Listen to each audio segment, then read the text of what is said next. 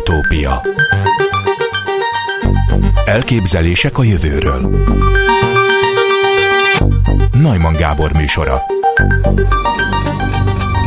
Az LKH Földfizikai és űrtudományi kutatóintézet légkörfizikai csoportja munkatársainak vezetésével a Hunga Tonga Hunga Hapai vulkán tavalyi januári kitörése során keletkezett vulkáni felhő rendkívüli elektromos aktivitásának újabb, nem mindennapi következményét tárták fel. Az eredmények szerint a kitörés fő fázisában 2022. január 15-én magyar idő szerint reggel 6 és 7 óra között két alkalommal is olyan jelentős mennyiségű elektromos többlettöltés jutott a föld felszínre a vulkáni felhőből, hogy az globálisan mintegy 15%-kal megnövelte bolygónk elektromos töltöttségi szintjét, alkalmanként 5-10 percig. A széleskörű nemzetközi együttműködésben megvalósult kutatásról szóló tanulmány a közelmúltban jelent meg a GJR Atmospheres nevű amerikai szakfolyóiratban. Itt van önünk Bor József, a Földfizikai és űrtudományi Kutatók Intézet tudományos munkatársa. Jó napot kívánok! Szép napot kívánok, üdvözlöm a hallgatókat is. Mit jelent, hogy mintegy 15%-kal megnövelte bolygónk elektromos töltöttségi szintjét a vulkánkitörés? Ez azt jelenti, hogy a bolygónknak alapállapotban is van egy elektromos töltése, nem is kevés, és ezt a nem elhanyagolható mértékű vagy mennyiségű töltést emelte meg, vagy ezt a töltöttségi szintet emelte meg a vulkán kitörés mintegy 15%-kal. És mit lehetett ebből tapasztalni? A hétköznapi ember ebből valami keveset tapasztalt. A mérőműszerek tudták kimutatni ezt a megemelkedett töltöttségi szintet. A, mondta, hogy a hétköznapi emberek ebből nem nagyon tapasztaltak semmit. De a hétköznapi embereknek vannak olyan kütyűi, telefonokra, számítógépekre, meg mindenféle egyebekre gondolok, amelyeknél akár ez, ezt meg is érezhették. Akár. Én nem tudom, hogy megérezték-e, de volt-e hatása a földi elektromos hálózatokra ennek? Az elektromos, földi elektromos hálózatokra tudomásunk szerint ennek nem volt semmilyen szignifikáns vagy számottevő hatása. Ami az embereknek a saját készülékeikben elérhető mérő, méréseket illeti, ezek valóban mutathattak valamit, azonban ez a tapasztalt jel, ez még azokkal a mérőműszerekkel is meglehetősen kicsinek bizonyult, amik kifejezetten a földi elektromos tér mérésére szolgálnak. A mi vizsgálatunk pontosan arra irányult, hogy ezt a kis jelet valahogyan, ha egyáltalán létezik, akkor megtaláljuk és kimutassuk, és több állomás egyidejű felvételeinek a feldolgozásával ez sikerült is. Ezt a jelenséget eddig még nem figyelték meg? Azt, hogy egy vulkánkitörés következtében a Föld elektromos töltöttségi szintje megváltozik? Nem, ilyen megfigyelésre a abban az időszakban, amióta a globális mérések rendelkezésünkre állnak, még nem volt példa. Úgyhogy ez a vulkán kitörés ebben a tekintetben is igazán különlegesnek tekinthető. Önök honnan gondolták azt, hogy ezt muszáj lesz megfigyelni, mert hogy akár ilyen dolog is kisülhet belőle?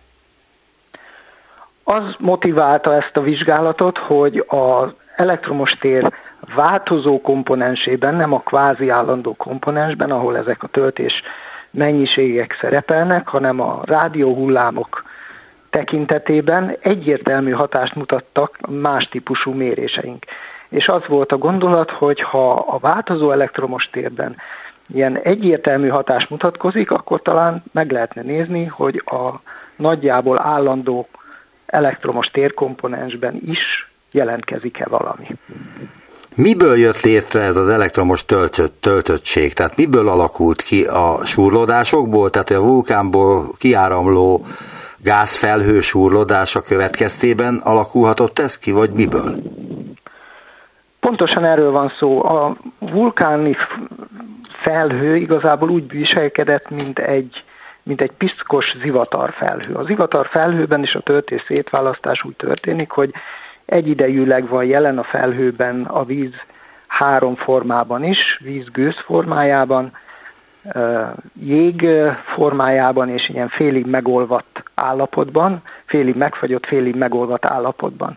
És ezeknek a, ezeknek a komponenseknek a súrlódása, amit az ivatar felhő esetében a természetes légköri feláramlás, amit a levegő felmelegedése okoz, az biztosítja ehhez az energiát, és a, a, ezeknek a részeknek az ütközését, és az elektromos töltések ebből következő szétválasztását. A vulkánkitörés esetében ezt az energiát a, a robbanások, a robbanások hm, szolgáltatták, és ezek tették lehetővé. Az pedig, hogy kellő mennyiségű vízgőz legyen a levegőben, az pedig abból adódott, hogy ez a vulkánkitörés felsz, a tenger felszíne alatt következett be, tehát egy, egy, egy tenger alatti vulkánkitörésről volt szó, és a magma találkozása a tengervízzel, és egyáltalán maga a robbanás is egy különlegesen nagy mennyiségű víz, vizet juttatott a légkörbe. Ahol az aztán felszállt, és a, a levegő magasabb rétegeiben a vulkáni kürtőtől csak egy kicsit távolodva is már le tudott hűlni, félig megfagyni, és az ivatarokban megszokott elegy jött létre. Annyi különbséggel még, hogy a vulkánkitörés esetében a víz mellett jelentős mennyiségű vulkáni por és hamu is jelen volt, ami azt eredményezte, hogy ez az ivatar felhő úgynevezett piszkos zivatar felhő legyen, ami egyébként előfordul máskor is, hogyha például erdőtüzek, erdőtüzek szennyezik a levegőt, és egy ilyen környezetben jön létre zivatar, vagy akár, vagy akár más légköri szennyezések okozzák az felhő elszennyeződését. Tehát egy természetes folyamat, egy természetes környezet alakult ki, ami nagyon-nagyon kedvező volt a töltés szétválasztáshoz. Tehát jelen volt minden komponens és energia is, ami a töltés szétválasztást lehetővé tette, és ennek az eredménye az a rendkívüli, rendkívüli mennyiségű töltés, elektromos áram és rádió hullám kibocsátás is, amit ez a, ez a kitörés produkált. És mi lett ezzel a hatalmas töltéssel? Hogyan sült ki, ha egyáltalán kisült, vagy mi lett ennek a sorsa? A kisülés részben az ivatar felhő belsejében végbe ment, tehát azok a villám kisülések, amiket észleltünk, azok nem mások, mint ennek a szétválasztott töltésnek a helyi semlegesítődései, tehát a, a, a villámok azok egyrészt a felhő különböző részeiben kialakuló töltésgócok között jöttek létre, és a szétválasztott töltéseket semlegesítették. Ez egy, ez egy jelentős része kellett, hogy legyen ennek a történetnek. A töltések egy másik része viszont nagy valószínűséggel ezt mutatják a méréseink, egyrészt a föld felszínre került, másrészt pedig úgy, ahogy az ivatarok esetében is, egy pozitív töltés áram a felsőbb légrétegekbe juttatott pozitív töltéseket, és ilyen módon a Föld felszínén, illetve a, a légkör alsó tartományaiban ez a keletkezett töltésmennyiség szétoszlott. Más bolygók a mi naprendszerünkben is rendelkeznek ilyen töltöttségi szinttel, vagy ilyen töltéssel? Azért kérdezem, mert hogy, hogy a, ugye ezeknek nincsen légkörük, tehát a Jupiternek, a Saturnusnak, a Neptunusnak, a, a Marsnak nincs légköre. Tehát az a súrlódás, ami nálunk természetes módon létrejön a vízmolekulák segítségével, az nincs ott. És ezeknek a bolygóknak van légköre, csak a légkör összetétel, összetétel az egészen más, mint a Föld esetében. De attól függetlenül elektromos töltés szétválasztás, például konkrétan a Marson, az nagyon is, nagyon is bekövetkezik. Ez pedig konkrétan a Marson, ott a porviharok, porviharok között. Ja igen, történik. ott is van súrlódás elég kemény. Így van, és ez a, ez a súrlódás, ez ott is lehetővé teszi. És onnantól kezdve, hogyha egy, egy bolygónál, a bolygó légkörében a töltés szétválasztás létrejöhet, valamint van a bolygót körbevevő elektromosan vezetőnek tekinthető valamilyen réteg, ami a Föld esetében az ionoszférát, más bolygóknak, a Marsnak is van ionoszférája, akkor bizony egy hasonló szét, töltés szétválasztás az, az más bolygókon is előfordulhat, és tudomásunk szerint elő is fordul. Még egy dolog, amit az elején is kérdeztem, de még egyszer visszatérnék rá, hogy e, ez a tűzhányó 2022. január 15-én reggel 6 és 7 óra között e, tört ki, Két alkalommal is jelentős mennyiségű elektromos többlettöltés jutott a földfelszínre, ezt vizsgálták, de, de hát honnan tudták azt, hogy, hogy ez a vulkán ez aktuálisan esetleg ki fog törni, aminek meg lehet majd mérni a töltöttségi szintjét, hogy mennyiben változtatja meg a föld töltöttségi szintjét, és hát hogyan lehet erre felkészülni, tehát milyen segítséget kaptak ahhoz, hogy ezt a mérést le tudják bonyolítani?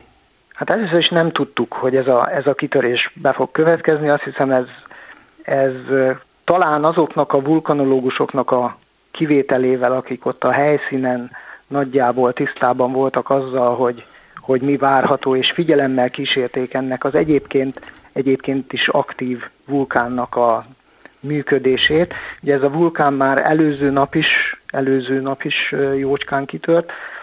Előtte ugyan volt egy egy hosszabb, több éves nyugalmi időszaka, de azelőtt, azelőtt is tapasztaltak már itt aktivitást. Azt hiszem azonban az mindenkit, mindenkit meglepett, hogy egy ilyen extrém erősségű és extrém energiájú kitörés következett be. Tehát erre felkészülni eh, nem, nem igazán tudtunk. Most az, hogy ezeket a vizsgálatokat, amiket végeztünk, el tudtuk végezni, meg tudtuk tenni, az annak köszönhető, hogy a légkör elektromos tulajdonságait, azokat mi rutinszerűen vizsgáljuk, rutinszerűen mérjük, vannak a rádió hullámokat vizsgáló méréseink, és a, a nagyjából állandó, kvázi állandó elektromos teret is folyamatosan monitorozzuk a Széchenyi István Geofizikai Obszervatóriumban, a Nagyszen közelében található Magyarországon. Talán azt hiszem ez az egyetlen olyan obszervatórium, ahol a légkör elektromos és mágneses tulajdonságait is e, ilyen gazdag felszereltséggel vizsgáljuk. Ez Magyarországon egyedülálló, és hát azért a Földön több helyen működnek hasonló mérések, lehet, hogy nem mindenhol van meg ugyanez a ez a felszereltség, de a rádióhullámok vonatkozásában is, és a kvázi állandó elektromos tér vonatkozásában is különböző helyén a Földnek, amit a, a közleményünkben jeleztünk is, és egész egyszerűen meg tudtuk nézni, amire kíváncsiak voltunk. Azt írják a tájékoztatóban, hogy a vulkán óriási töltés generátorként működött, amelynek teljesítménye összemérhető volt a bolygószerte éppen aktív összezivatar és elektromos töltött csapadékfelhő együttes hatásával. Mit jelent, hogy töltés generátorként működött a vulkán? Ez csupán annyit jelent, hogy úgy működött, mint egy, mint egy óriási zivatarfelhő, amiről korábban ugye beszéltünk. Tehát ugyanaz, ugyanaz, nagyjából ugyanazzal a mechanizmussal, ami az ivatarokban is lejátszódik, elektromos töltések keletkeztek, és ezek a szétválasztódtak egész pontosan, és ugyanezt történik a, a töltés generátorokban is, hogyha esetleg a hallgatók a fizikai tanulmányaikból jó fizikatanáruk volt, akkor bizonyára bemutatott úgynevezett Van de Graaf generátorral elektromos kísérleteket fizikaórán, itt is gyakorlatilag egy sullódással működő töltésszétválasztó gépről beszélhetünk. Az ivatar felhőben sincs ez másképp, csak az energiát azt, azt a, a légköri feláramlás biztosítja. Azt írják még, hogy a Hunga-Tonga vulkán kitöréséhez kapcsolódó mostani kutatási eredmények azért kiemelkedő jelentőségűek, mert a magyar szakemberek elsőként alkalmaztak olyan adatfeldolgozó módszert, amely a különböző mérőhelyeken működő eltérési, eltérő mérési technológiák és a fennálló jelentős mértékű helyi zavarok ellenére lehetővé tette a helyi változásokkal azonos nagyságrendbe eső azok között elveszni hajlamos globális jel azonosítását, írják a tájékoztatóban. Ez akkor arra is utal, hogy egyrészt ezt meg akarták mérni valamilyen vulkánkitörés kapcsán, és kapóra jött a Hunga-Tonga, Hunga-Hapai vulkán kitörése. Másrészt mit jelent ez a ö, elsőként alkalmaztak olyan adatfeldolgozó módszert, tehát milyen adatfeldolgozó módszert alkalmaztak, amelyen ezt ki lehetett mutatni pontosan? Az biztos, hogy, hogy tudományos szempontból kiemelkedő jelentőségűnek tekinthető ez a, ez a vulkánkitörés. Méghozzá azért, mert egy olyan körülményt biztosított, egy olyan természetes kísérlet tanúi lehettünk a segítségével, amire egyébként nincsen példa nincsen példa a természetes folyamatok között. Most konkrétan az elektromos tér vonatkozásában a föld, földi elektromos környezet egy nagyon-nagyon dinamikus rendszert alkot. Tehát említettem, hogy a föld felszínnek egyébként is van egy, egy elég jelentős elektromos töltése, de ez a töltés, ez, ez szivárok, semlegesítődik, és eltűnne egyébként néhány perc, vagy néhány tíz perc alatt, ha nem lenne valami, ami, ami pótolja ezeket az elveszett töltéseket. És a pótlást azt a zivatar tevékenység jelenti, ami állandóan jelen van a Földön, valahol mindig vannak, van zivatar, és van, vannak villámkisülések, vannak elektromosan töltött felhők, amelyekből töltött csapadék hullik a föld felszínre. Tehát ez egy, ez egy folyamatos és, és folyamatos töltés, áramlás és töltést jelent a föld felszín vonatkozásában, és egy, és egy nagyon dinamikus folyamatot. Viszont ezek a ez az ivatal tevékenység, ez eloszlik a föld mentén, elsősorban a egyenlítő közelében a trópusi területeken kifejezettebb, de hát tudjuk, hogy nálunk is bőséggel vannak a mi szélességünkön zivatarok, és villámok előfordulnak szerte a bolygón. A villámokon kívül milyen eseményeket idézhet elő még ez a töltés plusz, ami a Hungatonga vulkán kitörésével létrejött a Föld légkörében? Tehát, hogy mondta, hogy nem nagyon lehetett észrevenni, mert egy, egy civil ember az annak nem tűnt fel, vagy semmifajta jel nem utalt arra, hogy itt változott a föld töltöttségi szintje. De bizonyára okozott azért, ha nem is látható módon, de változásokat, hogy, hú, hogy ennyi 15%-kal megnövelték a föld, megnövelte ez a vulkán kitörés a föld töltöttségi szintjét. Nézd, ez egy azt hiszem, hogy mindenféle szempontból rövid idő, időszaknak tekinthető, amíg, amíg 15%-kal nagyobb töltés volt a föld felszínén. Mert mennyi ideig volt ez? Ez néhány, néhány percig, két alkalommal, a magyar idő szerint, ugye reggeli órákban, két alkalommal, néhány, néhány percig állt fenn ez az állapot, olyan időszakokban, amikor közben az ivatar felhőben egy eh, határozott, a negatív töltések határozott lefelé történő elmozdulása volt megfigyelhető. Tehát azt gondoljuk, hogy ez azt jelentette, hogy ebben az időszakban olyan mennyiségű töltés jutott a föld felszíne, több lett töltés, ugye általában az igatar tevékenység eh, gen túlmenően, ami ebben az időszakban működött, hogy képes volt ezt a, ezt a többlet, eh, többlet elektromos tér növekedést megmagyarázni. Mik azok a Schumann rezonanciák? Igen, a Schumann rezonanciák, ezek rezgések, amelyek a, a Föld körül figyelhetők meg. Ez úgy kell elképzelni, hogy mint hogy van egy, van egy harang, amit hogyha megkondítunk, akkor a, a mechanikai rezgések, amiket a megkondítással keltettünk ebben a harangban, megrezgetik ezt a harangot, és valamilyen hangot adnak, ami a harangnak a, a, a olyan frekvenciákon szólal meg, amely, amelyek a leginkább az adott harangban túlélni képesek, tehát az energia megmarad, és az energia az nem szóródik szét a harangban. Más frekvenciákon sokkal jobban szétszóródik, de ezeken a frekvenciákon nem, ezeket hívjuk a a adott testnek, mondjuk példában a harangnak, a saját, saját rezgéseinek. Ezek úgy megmaradnak, ez, egy, ez egyfajta rezonancia. Na most a Föld körül ugyanilyen vonatkozásban létrejöhet elektromágneses hullámok, rádióhullámok között is ilyen, ilyen pozitív gerjesztés, tehát egy rezonancia jelenség jöhet létre, bizonyos frekvenciákon, és ezeket nevezzük Schumann, Schumann rezonanciáknak. A gerjesztést a harang analógiával élve itt a, a villámkisülések során impulzus szerűen kisugárzott energia jelenti. Milyen eszközökkel lehet mérni a Föld töltöttségi szintjét? Tehát itt, ahol én most ülök egy szobában, ha lenne valamilyen mérőműszerem, amit majd elmond, hogy, hogy milyen mérőműszerekkel lehet ezt mérni, akkor tudnám-e mérni, vagy ehhez valami speciális helyre kell menni, nem tudom milyen távolságra a éppen adott vulkán kitöréstől. Tehát hol lehet ezt a legpontosabban mérni, hogy ez milyen töltöttségi szintváltozást okozott a Földben?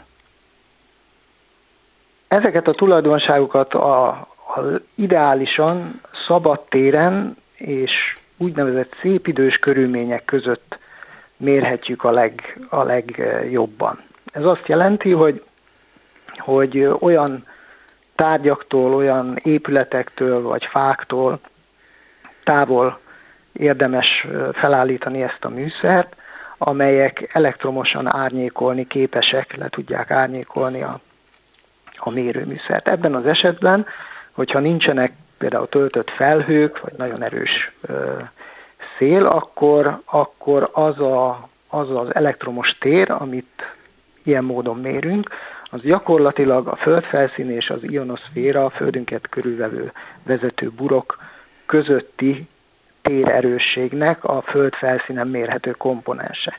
Minden egyéb zavaró esetben ugye másodlagos elektromos tereket is tudunk mérni, például az ivataroktól, vagy, vagy mondom környező tárgyaktól, de egyébként ez az elektromos térerősség az, amely tükrözi azt, hogy mekkora a feszültség a két réteg között, tehát a földfelszín és az ionoszféra között, és az, hogy mekkora a feszültség, az pedig azzal arányos, amekkora, tölt, amekkora töltést hordoz ez a két felület. Kiknek fontos az, hogy, hogy erről pontosan tudjanak, és ezt most azért kérdezem, mert például az űrkutatóknak mennyire fontos ez, vagy a, asztrofizikával foglalkozóknak mennyire fontos, hogy mekkora a föld töltöttségi szintje, és hogy ez mennyire változik, vagy mennyire változó. Tehát milyen tudományák képviselőinek kell ezzel számolniuk?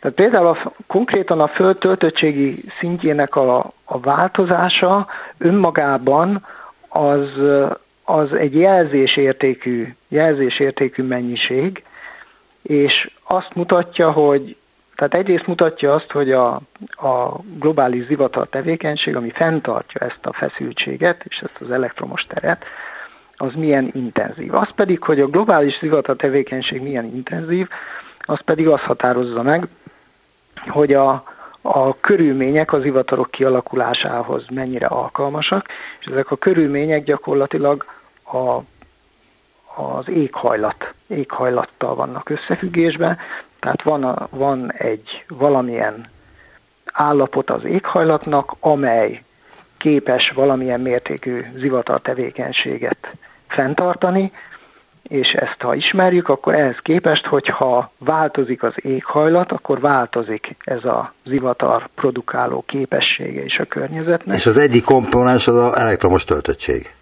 És ez az elektromos töltöttség pontosan. A másik, a másik vonatkozása ennek a történetnek, az, azt szerintem nagyon jól mondta, hogy a, a Földünket körülvevő térségre vonatkozik, ugyanis az, hogy az ionoszféra az milyen állapotban van, és mennyire képes a töltéseket megtartani, illetve szétoszlatni a Föld körül, az meg attól függ, hogy mennyire ionizált, milyen az állapota, milyen vastagságban veszi körül a Földet, és ilyen formán hogyha a naptevékenység megváltozik, valamilyen űridőjárási esemény következik be, napvihar, egy, egy napkitörés, akkor ezek a földkörüli térség, tehát a földkörüli térség tulajdonságai megváltoznak, és ilyen formán megváltozik a, a ionoszféra állapota, és megváltozik az a, az a tér is, ami ennek köszönhetően a föld felszínén is akár mérhető. Úgyhogy, úgyhogy ha monitorozzuk a, az elektromos térerősség változását, és el tudjuk különíteni a globális változásokat azoktól a helyi, helyi kisebb, tehát nem annyira kis, de elsősorban helyi változásoktól, amelyek, amelyek befolyásolják a mérést, akkor egy, egy jelzést kapunk arról, hogy a földkörű térség milyen állapotban van, és ezt a legkülönbözőbb módon, le, ezt az információt a legkülönbözőbb módon lehet felhasználni arra, hogy a, az űridőjárási jelenségek földi hatásait azt tanulmányozni lehessen, meg lehessen mondani, hogy, hogy mi várható egy hasonló másik eseménynél. Tehát tapasztalatszerzése használható elsősorban.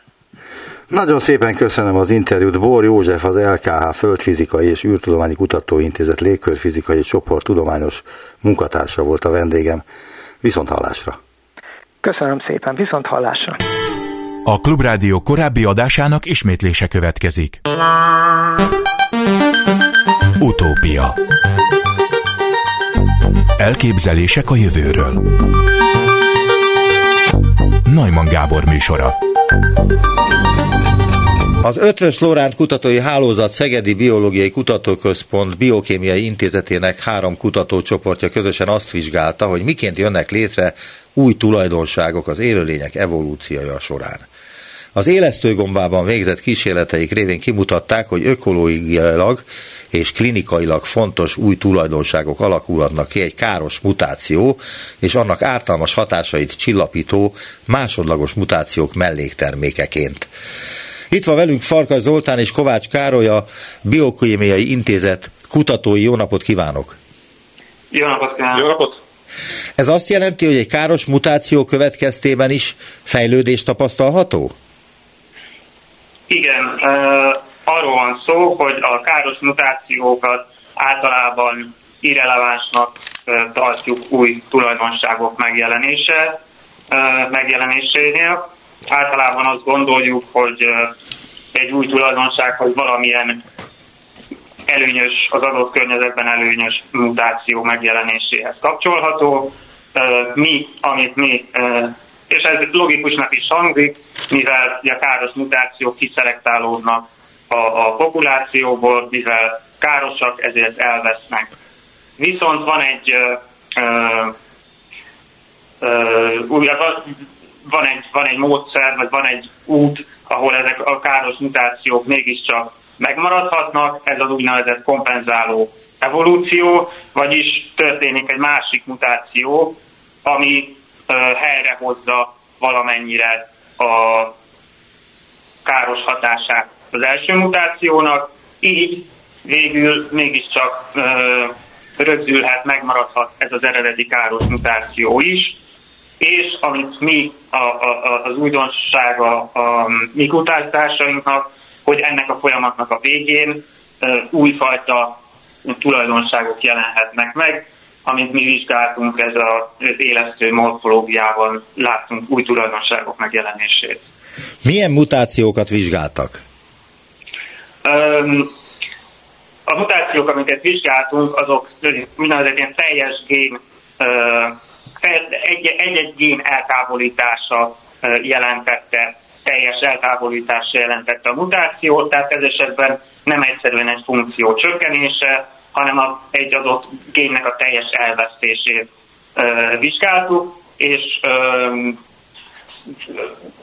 nagy számban vizsgáltuk ezeket, tehát igazából a százas nagyságrendű ilyen törzset vizsgáltunk, ahol minden egyes törzsből egy-egy gén hiányzik. Ami még fontos, hogy a, ezeknek a géneknek az eltávolítása, egy-egy ilyen gén eltávolítása egyik sem volt teljesen halálos, viszont mindegyik csökkentette az életképességét az élesztőnek, vagyis lassabban nőttek a laboratóriumi körülményen, méghozzá jelentősen lassabban nőttek mint az eredeti élesztő. Tehát ezek voltak kiinduló mutációim. Azt írják a tájékoztatóban, hogy kísérleteikhez a kutatók a konyhából is ismerős pékélesztőt használták. Miért éppen pékélesztőt? Miért nem muslicát? A muslica a kedvenc ilyen kísérletező állata a tudósoknak, legalábbis én úgy tudom. Hát az egyik igen, valóban a muslinca, de Ugye az eukarióta leginkább, leginkább ismert, egy legnagyobb tudása, hogy eukarióta modellorganizmusok közül a pékélesztő tekintetében rendelkezünk.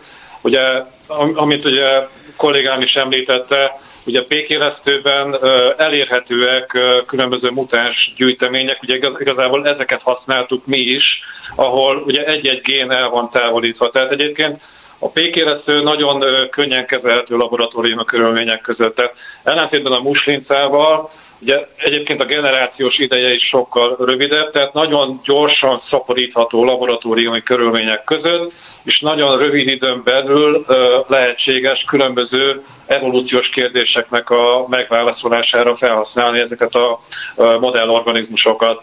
És tényleg fantasztikus, hogy mennyire egyszerű ezeket kezelni laboratóriumi körülmények között, és néhány hét leforgása alatt komolyan nagyon fontos evolúciós kérdéseket lehet vizsgálni. Igen, de pár hét alatt több száz generáció generáció zajlik le, több száz generáció keresztül zajló evolúciót tudunk vizsgálni néhány hét alatt, és ami még fontos különbség a musicához képest, hogy a élesztő le is fagyasztható, és utána bármelyik generációnak a, a tagjait lefagyaszthatjuk, és utána újra elővehetjük, vagyis azt jelenti, hogy mintha visszamennénk az időbe, egy régebbi, egy ősi állapotot előhúzhatunk bármikor a, a fagyasztóból, és azt összehasonlíthatjuk, hogy vajon a, a, az újonnan evolválódott élesztők hogyan versengenek mondjuk az ősükhöz képest. Tehát ez, ez olyan, mint a tényleg vissza tudnánk menni az időbe, és mondjuk egy, egy a, az embereknél, mondjuk az emberek őseit előhúzhatnánk, és megnézhetnénk, hogy akkor miben jobbak ők, vagy miben vagyunk mi jobbak náluk. Úgyhogy ez, egy, ez egy fontos. De egyébként az evolúció nem a mutációkat használja a tovább lépésekhez? De így van, az evolúció nyersanyagai a mutációkban és örökítő anyagban történő változások, ezeket vizsgáljuk, és ami fontos, hogy um, most már a, a, az új uh, ilyen szekvenáló technológiák révén meg is tudjuk nézni, uh, hogy milyen, mik ezek a mutációk, amik történnek, uh, történtek um, mondjuk a több száz generációs evolúció uh, végeredményeként. Tehát, hogy meg tudjuk nézni, hogy milyen volt a kiinduló állapot, abban annak milyen gényei voltak, milyen mutációk, és meg össze tudjuk hasonlítani egy későbbi állapottal, vagyis pontosan látjuk, hogy mik azok a mutációk, amik változtak az evolúció során. Meg lehet-e állapítani egy sejtről, vagy egy szervről, vagy egy szövetről, hogy mutáció következtében keletkezette, vagy sem? A tehát változásokat meg tudjuk állapítani, hogy a mutációk okozták-e, vagy nem tehát egyrészt, amit mondtam, össze tudjuk hasonlítani az, mondjuk az evolvált állapotot az ősi állapottal, és utána, ha látunk mondjuk 10 különbséget, 10 mutációt, akkor megpróbálhatjuk, akkor honnan tudjuk azt, hogy vajon melyik okozza a különbséget, úgy tudjuk meg, meg hogy fogjuk egyenként ezeket a mutációkat, és bevisszük az ősi állapotba, és hogyha az a mutáció, amit mi bevittünk az ősi állapotba, ugyanazt az eredményezi, mint ami látunk az evolvált állapotban, akkor az azt jelenti, hogy az a mutáció felelős a változásért. Vagyis tudjuk kísérletesen tesztelni, hogy melyik mutáció felelős, melyik változásért. Megint idézek az önök tájékoztatójából. Kiindulásként a káros mutációkat mesterségesen és egyedileg állították elő egy, egy gén teljes eltávolításával. Elő, erről beszélt ön az előbb aminek eredményeként egy olyan több száz mutásban álló gyűjtemény jött létre, amelyben az élesztők osztódási sebessége jelentős mértékben lelassult. A mutáns élesztőket ezután három hónapon át növesztették a laborban a kompenzáló mutációk felbukkanására várva, ami be is következett. Elmesélnék, hogy ez hogy történt? Tehát, hogy bementek a laborba, várták, hogy történjen valami, megint nem történt, és akkor egyszer csak történt valami, és ez a valami mi volt?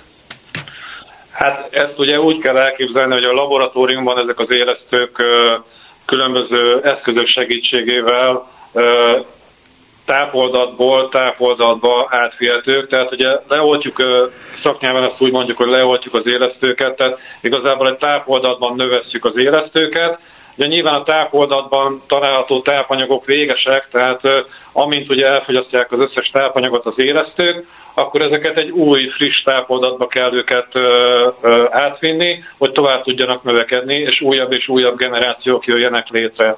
És tulajdonképpen ez történt a laboratóriumban, hogy uh, két naponta fogtuk ugye a, a növekvő élesztőket, amik egy ilyen kis uh, növekedtek. Ugye most ugye több száz mutásról beszélünk, tehát itt ezeket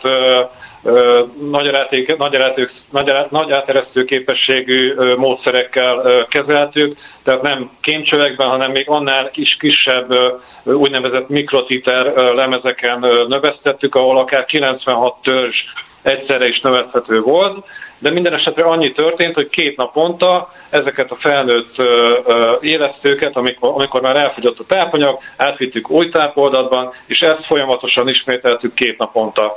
És tulajdonképpen annyi történt, hogy 104 napig ezt folyamatosan elvégeztük, és a 104 napot követően, ahogy a kollégám is említette, természetesen az evolúció közbőső időpontjaiban lefagyasztottuk ezeket az élesztőket, tehát eltettük későbbi vizsgálatoknak a, a céljából, és a, a, a kísérlet végén tulajdonképpen 104 napot követően, az majdnem ugye három hónap, megvizsgáltuk az élesztőknek a növekedési képességét. Most erre ugye különböző módszerek vannak, Ugye az általunk használt módszer az az volt, hogy az élesztők milyen gyorsan képesek duplikálódni, tehát milyen gyorsan képesek önmagukat megkétszerezni a folyadék tápoldatban, ehhez különböző úgynevezett lemezolvasókat használtuk, amelyek alapján az élesztőknek a, a, a sűrűségének a növekedését, tehát a, a folyadék tápoldatban elért biomasszának a, a növekedését ö, ö, követtük nyomon, és ebből különböző bioinformatikai módszerek segítségével megállapítottuk, hogy milyen gyorsan képesek osztódni. Tehát itt tulajdonképpen tényleg a duplikációs időt határoztuk meg, amely egy, egy normál élesztő, ami ugye mutációtól mentes, ez körülbelül másfél órát jelent. Tehát tényleg azt történik, hogy másfél óránként ezek az élesztők önmagukat megduplázzák.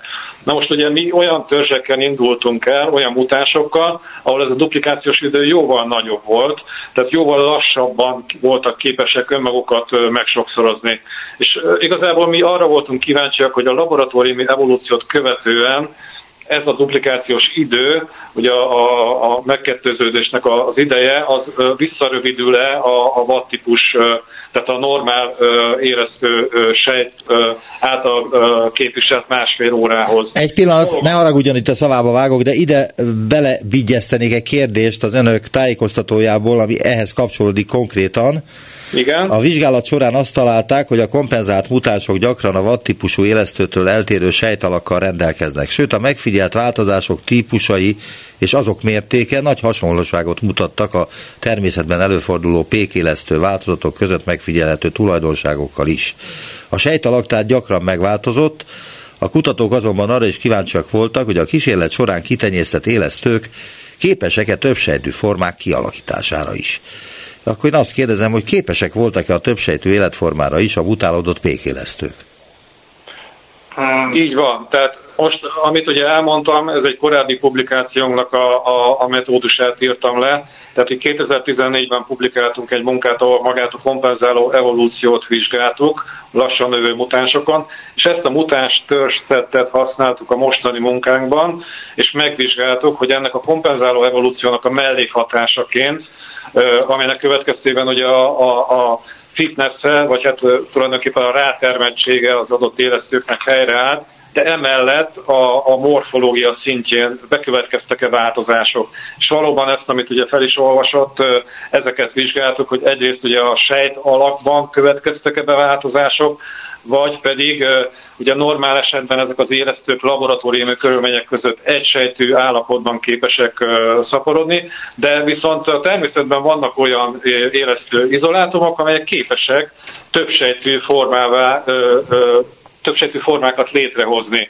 Erre ugye háromféle formát is vizsgáltunk, ugye a biofilm képzés, az invazív növekedés, illetve az úgynevezett fürtösödés, amely során ténylegesen az történik, hogy ezek a normál esetben egysejtű állapotban növekvő élesztők egymáshoz tapadnak valamilyen mechanizmuson keresztül, és ezáltal képesek, képessé válnak ezeknek a formáknak a létrehozására. És ami nagyon fontos egyébként hangsúlyozni, hogy mint ahogy említettem a korábbi munkánkban, ahol a kompenzáló evolúciót vizsgáltuk, ott csupán arra szelektáltunk, hogy a, a, a, az élesztőknek a növekedési képessége helyreálljon.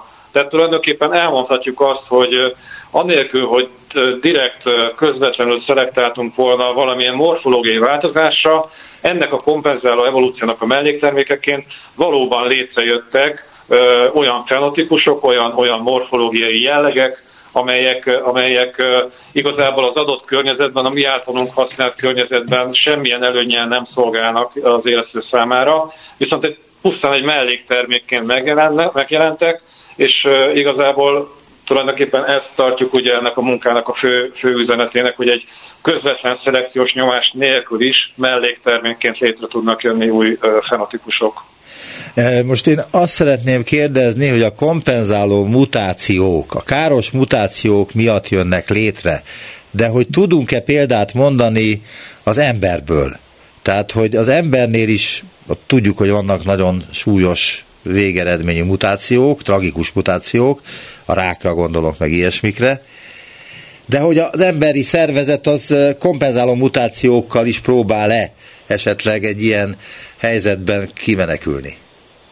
Igen, de, ja, bocsánat. Tehát a, amiről ö, ugye mi beszélünk, az egy evolúciós időtáv. Igen, igen, igen. Most, igen, tehát hogy ez... ez 50-100 nemzedéknyi.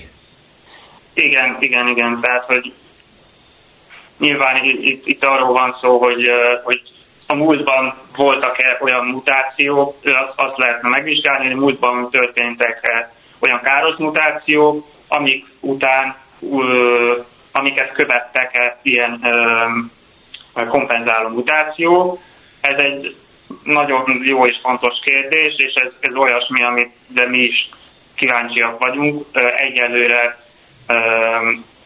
ezt majd különböző élettörzsekben próbáljuk majd a, a vizsgálni, hogy vajon látunk-e nyomait. Tényleg mi a következő lépés? Tehát, hogy mi a következő lépés az élesztőgomba után, milyen állatkával vagy növényel fognak kísérletezni ugyanebben a témakörben, vagy ez befejeződött? Nem, nem fejeződött be, tehát számos módon lehet továbbvinni ezt a, ezt a témakört. Ugye, amit ön is említett, ez a, az egyik kérdés, hogy vajon a természetben mennyire látjuk ennek a, a nyomait, hogy uh, ilyen kompenzáló evolúció uh, végbe ment. A másik, uh, illetve hogy ami minket érdekel, hogy ha végbe is ment ilyen kompenzáló evolúció, akkor ez vajon jelent, vezethetett, vezethetett-e új tulajdonságok megjelenéséhez. Másik kérdés, hogy vajon más élő, milyen más élőlényeket vizsgálunk. Baktériumokat, egy másik projekt keretében baktériumokat kezdtünk el vizsgálni. Itt ilyen megint csak gyakorlati jelentősége lehet annak, hogy mondjuk ez egy ilyen káros mutáció és kompenzáló evolúció során létrejöhetnek-e olyan um, baktériumtörzsek, amik mondjuk ennek melléktermékeként antibiotikumokkal szemben ellenállóbbak lesznek-e. Hát ez egy, ez egy olyan, vagy bármilyen más új tulajdonságra tehetnek-e szert. Ez is egy olyan projekt, ami jelenleg zajlik. Minden káros mutáció után kell lennie valamilyen kompenzáló mutációnak, vagy nem? ahhoz, hogy fennmaradjon, ahhoz, hogy ha olyan káros mutációkról beszélünk, ami utána ö, fennmarad az adott populációban, tehát rögzül az evolúció során, akkor igen, Viszont a legtöbb káros mutáció az nem ez történik. Tehát a legtöbb káros mutáció valójában elveszik a populációból, kiszelektálódik. Tehát ez a, ez a gyakori eset. Viszont ritkán előfordulhat, hogy, hogy kompenzáló mutáció segítségével rögzül. De tudnak mondani valami olyan erre vonatkozó példát, ami, ami egyértelművé teszi ezt, hogy mi a káros mutáció és mi a kompenzáló mutáció? Tehát van -e ilyen példa a természetben? Függetlenül a mostani élesztőgombás kísérlettől. Uh, igen, tehát vannak, vannak ilyen példák. Nem tudom, próbálok ilyen olyat mondani, hogy könnyebben elmagyarázható. Tehát vannak, vannak például uh, fehérje molekulák, vagy, vagy más RNS molekulák. Tehát arról van szó, hogy különböző ter, a természetben a sejt molekuláris alkotóelemei ilyen háromdimenziós formákat alkotnak, és ilyet, azt látjuk a természetben, hogy uh, például történik egy mutáció, akkor megbomlik ez a, ez a háromdimenziós szerkezet. Tehát káros, káros lesz a, a mondjuk a fehérje vagy az RNS, tehát az adott molekula stabilitása szempontjából. Tehát látjuk, hogy van egy mutáció, ami káros. Ilyenkor az adott molekulában egy másik uh, mutáció, uh, másik mutáció az, ami helyrehozhatja ezt a, ezt a, ennek a térszerkezetnek a, a megbomlását. Hát ez egy ilyen általános uh, példa, illetve Számos más ö, példa is ö, van, tehát nem tudom, melyik, mi az, ami esetleg könnyebben ezt önök tudják, hogy mi az, ami könnyebb, és mi az, ami nehezebb, de szerintem ez így is érthető volt, és még feltennék egy kérdést a legvégén. A hasznával kapcsolatban, hogy egy ilyen kutatásnak milyen haszna lehet azt írják ebben az ismertetőben, hogy a felfedezés biotechnológiai gyakorlati jelentősége, hogy új stratégiát nyithat meg iparilag hasznos fehérjék laboratóriumi kitenyésztéséhez. Megtennék, hogy ezt megmagyarázzák itt végén, hogy ez pontosan mit jelent, tehát akkor ezzel sok pénzt lehet keresni? Hát igazából ugye ez egy, ez egy nagyon általános és nagyon messze menő kitekintés, tehát ugye szervesen nem kapcsolódik ugye a mi kutatásainkhoz. Ezt csupán felvetettünk annak a lehetőségét, hogy valóban ez a koncepció, hogy egy, egy közbülső káros mutáció hozzájárulhat minőségileg új enzimek létrejöttéhez. Ez mint egy, ez mint egy opcionális lehetőség, lehetőségként felvetettük. Ugye általában egyébként ugye a fehérjéknek a, a a fehérje, irányított fehérje evolúció, ami egyébként 2018-ban ugye kémiai Nobel-díjat is eredményezett ugye három kutatónak. Ugye ez nagyon fontos egyrészt ugye az alapkutatásban, másrészt ugye valóban ugye a biotechnológiában olyan enzimek fehérjéknek az előállításához, amelyek valamilyen előnyös tulajdonsággal rendelkeznek. Tehát például valamilyen enzimreakciót katalizálnak, vagy akár gondolhatunk itt arra, hogy például ugye irányított fehérje evolúcióval szoktak például manapság ugye különböző ellenanyagokat, monoklonális ellenanyagokat létrehozni, amelyek egy specifikus fizikai kapcsolatot tudnak megszüntetni, amely akár egy betegségért felelős mondjuk az emberi szervezetben. Tehát ténylegesen és ez a, ez a irányított fehérje evolúció ez ténylegesen, hogy a természetes szelekció elveit ö, ö, próbálja meg kiaknázni, itt tulajdonképpen ugye arról van szó, hogy a sejtekből kiveszük az alkotóelemeket, és tulajdonképpen laboratóriumi körülmények között tudunk végrehajtani egy evolúciós kísérletet, akár élő szervezet nélkül is. Persze ugye nyilván, hogy ezek, ezeknek egy részében egy élő szervezeteket használunk, de nem ugye az eredeti gazdaszervezetet, hanem egy, egy modellorganizmust. Minden esetre valóban ugye felmerül a kérdés, hogy lehetnek olyan, lehetnek-e olyan tulajdonságú enzimek, fehérjék, amelyek egyébként erőnyös mutációk sorozatos felhalmozódásán keresztül nem lennének elérhetőek.